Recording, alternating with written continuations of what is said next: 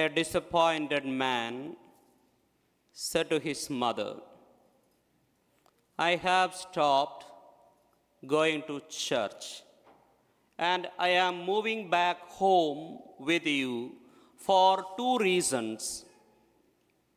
I don't like the people, and the people don't like me. The mother looked at him and said, My son, you should go back to church for two reasons. You are already 55 years old, and you are the pastor of the church. My dear sisters and brothers in Jesus Christ, the themes in today's readings can be summarized by the word discipleship. In the gospel passage, we witness the calling of the first disciples by Jesus.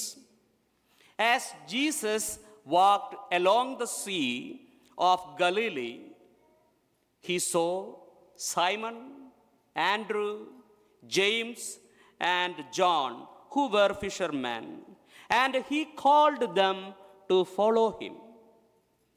Without hesitation, they left their nets and their livelihood behind and followed Jesus.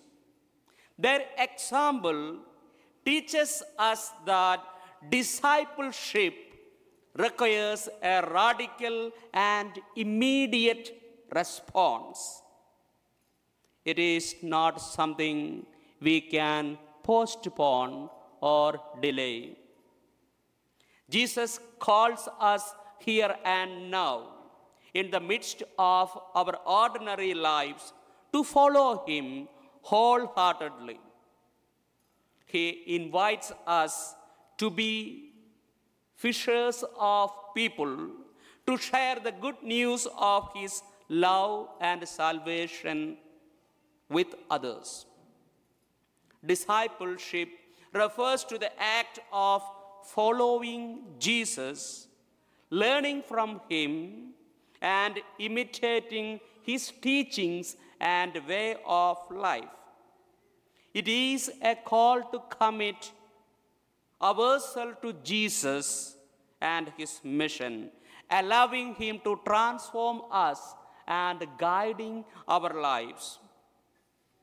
Jesus' choice of fisherman as his first disciple teaches us that discipleship is not about worldly qualifications or power.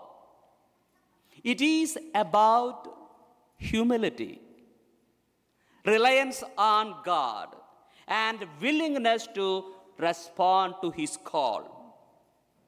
Jesus knows us very well.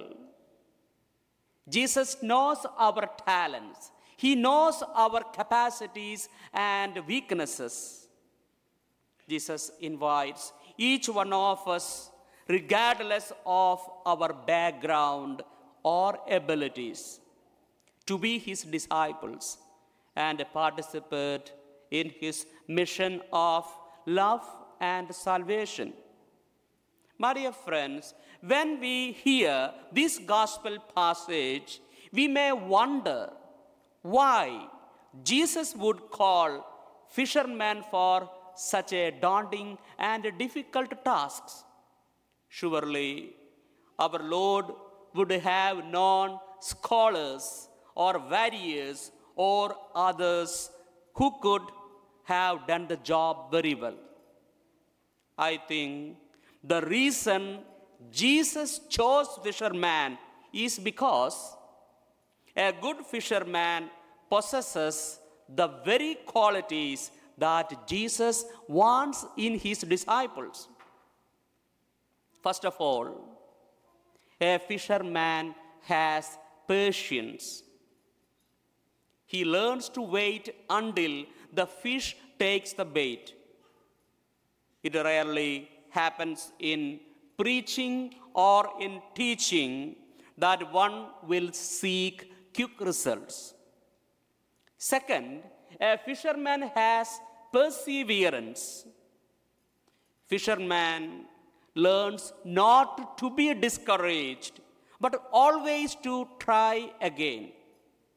Likewise, a good teacher and preacher must not be discouraged when it seems like nothing is happening.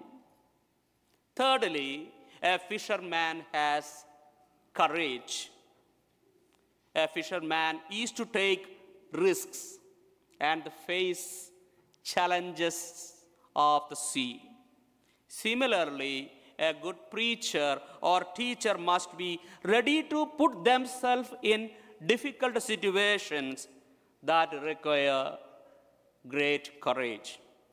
Lastly, a wise fisherman keeps himself out of sight, as making his presence known would scare away the fish. Similarly, a wise disciple aims to direct his attention not to himself but to Jesus. Therefore, we can see that these qualities of a good fisherman are also needed by those who teach and preach the faith. Jesus chose fishermen as his disciples because they possessed the patience, perseverance, courage, and humility necessarily necessary to fulfill their mission.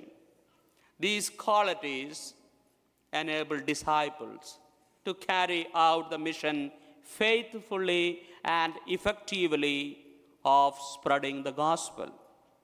My dear friends, now we are the people called to collaborate with Jesus in his mission. Just as Jesus chose his disciples to spread the gospel and bring others to him, we too have a role to play in continuing his work in the world. There are lot of ways we do this. Some may do as St. Paul says by giving up having a family and devote their life to Jesus and the church, perhaps as priests and religious. Some may be fishers of men and women by raising a family and instilling the good news into their children or grandchildren. They are just two examples, but there are countless other ways we can live our discipleship and collaborate with Jesus in his mission.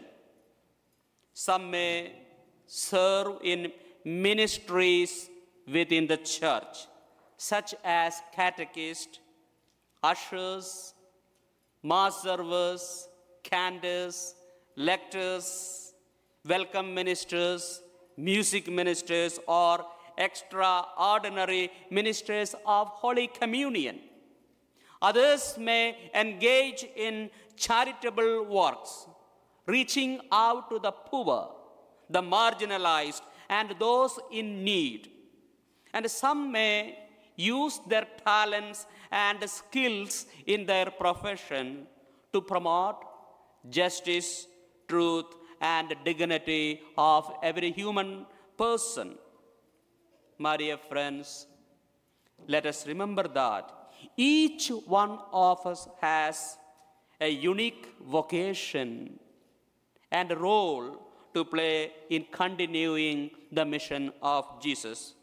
The important thing is to discern how God is calling us individually and to respond generously to that goal.